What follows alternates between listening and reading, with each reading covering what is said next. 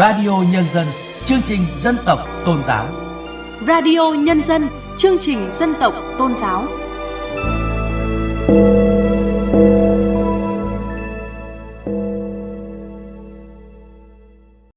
Xin chào quý vị và các bạn. Mời quý vị và các bạn cùng đón nghe chuyên đề Sự vận động phát triển của tiếng nói và chữ viết.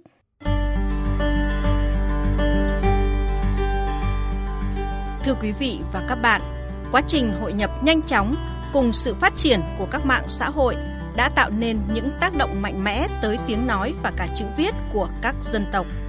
Nắm bắt kịp thời sự vận động và có những điều chỉnh để đảm bảo sự phát triển lành mạnh đang là yêu cầu đặt ra đối với các nhà khoa học và quản lý.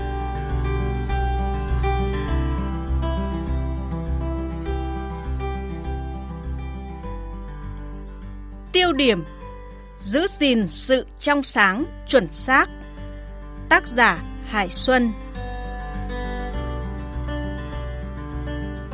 Thưa quý vị và các bạn, với sự phát triển của công nghệ, phương thức giao tiếp đã thay đổi rất nhiều. Ngôn ngữ chuyên trở những giá trị văn hóa, thể hiện thế giới quan, nhân sinh quan và vũ trụ quan của con người, của một dân tộc. Bởi vậy, việc chọn lựa cách nói, viết để giữ gìn sự trong sáng của tiếng Việt đang rất được quan tâm.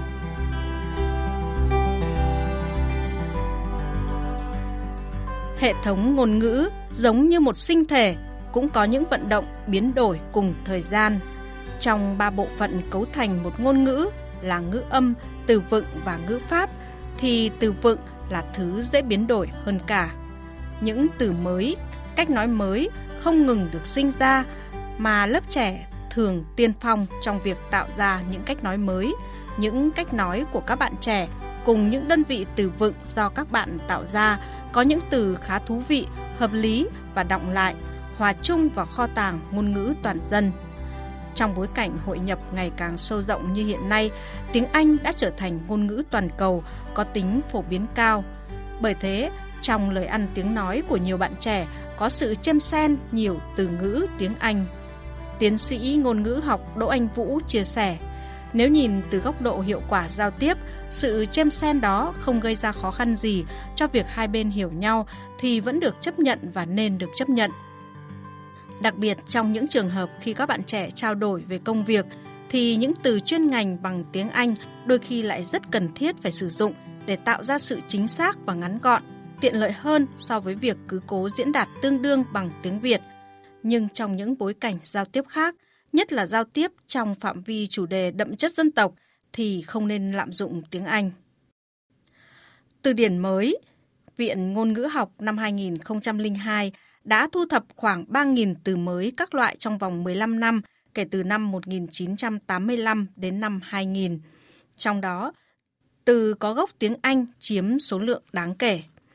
Nhìn nhận thực tế và tìm phương thức ứng xử hợp lý đang là vấn đề được các nhà nghiên cứu và cả các cơ quan quản lý bàn thảo trong những năm gần đây.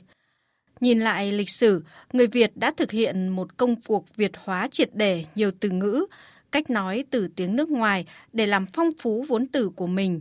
Giáo sư Hoàng Phê từng nói rằng, khi ta mượn một từ nước ngoài thì với một ý nghĩa nào đó, chúng ta đã tạo một từ mới của ta. Từ tiếng Việt này sẽ có một đời sống riêng của nó Hoàng Phê, tuyển tập ngôn ngữ học năm 2008. Hiện có hơn 60% từ Việt có gốc Hán, theo thống kê của Maspero năm 1972 và khoảng hơn 2.000 từ gốc Pháp theo thống kê của Nguyễn Quảng Tuân và Nguyễn Đức Dân năm 1992. Nhìn nhận vấn đề này, Phó giáo sư tiến sĩ Phạm Văn Tình chia sẻ – Đánh giá việc vay mượn từ ngữ cần có một cái nhìn lịch sử cụ thể theo chiều hướng động. Ta chống việc vay mượn tràn lan, song cũng có cái đáng mượn. Có những cái ta mượn và biến thành tài sản của ta, khác đến nỗi chủ nhân của nó không còn nhận ra khi gặp lại.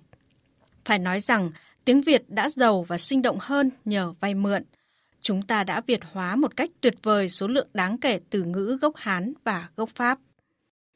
Sự xuất hiện khá tràn lan, phần nào xa vào lạm dụng các từ tiếng Anh trong giao tiếp giữa những người trẻ trong môi trường giáo dục và cả trong một số hoạt động mang tính chất hành chính nhà nước, điển hình như việc lạm dụng đặt tên các khu chung cư bằng tiếng nước ngoài đang bị rất nhiều chuyên gia văn hóa lên án. Tuy chưa đến mức báo động đến sự trong sáng của tiếng Việt, song cũng cho thấy cần phải có những biện pháp điều chỉnh mạnh và kiên quyết đặt ra những lằn ranh cho việc sử dụng tiếng Việt chuẩn. Về phía cơ quan quản lý, cần có chương trình huy động vào cuộc mạnh mẽ của các nhà nghiên cứu để xem xét, nghiên cứu, tạo ra lưới lọc hiệu quả cho sự phát triển của ngôn ngữ. Nên chăng cần bàn thảo để xây dựng hệ thống quy định chung về việc sử dụng ngôn ngữ trong những môi trường có tính phổ biến rộng, các hoạt động do các cơ quan nhà nước tổ chức, các phương tiện truyền thông đại chúng. Đặc biệt, nhiều chuyên gia nhấn mạnh sự quan trọng của việc bảo vệ sự trong sáng của tiếng Việt trong môi trường giáo dục. Những chủ nhân tương lai của đất nước sẽ là thế hệ quyết định sự phát triển lành mạnh của tiếng Việt.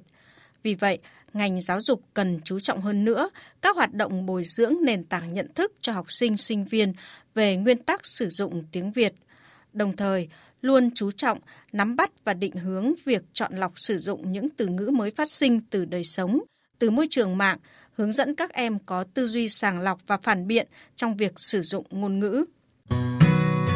Chuẩn ngôn ngữ là một quá trình kiểm nghiệm sàng lọc chọn lựa, chuyên gia Phạm Văn Tình khẳng định.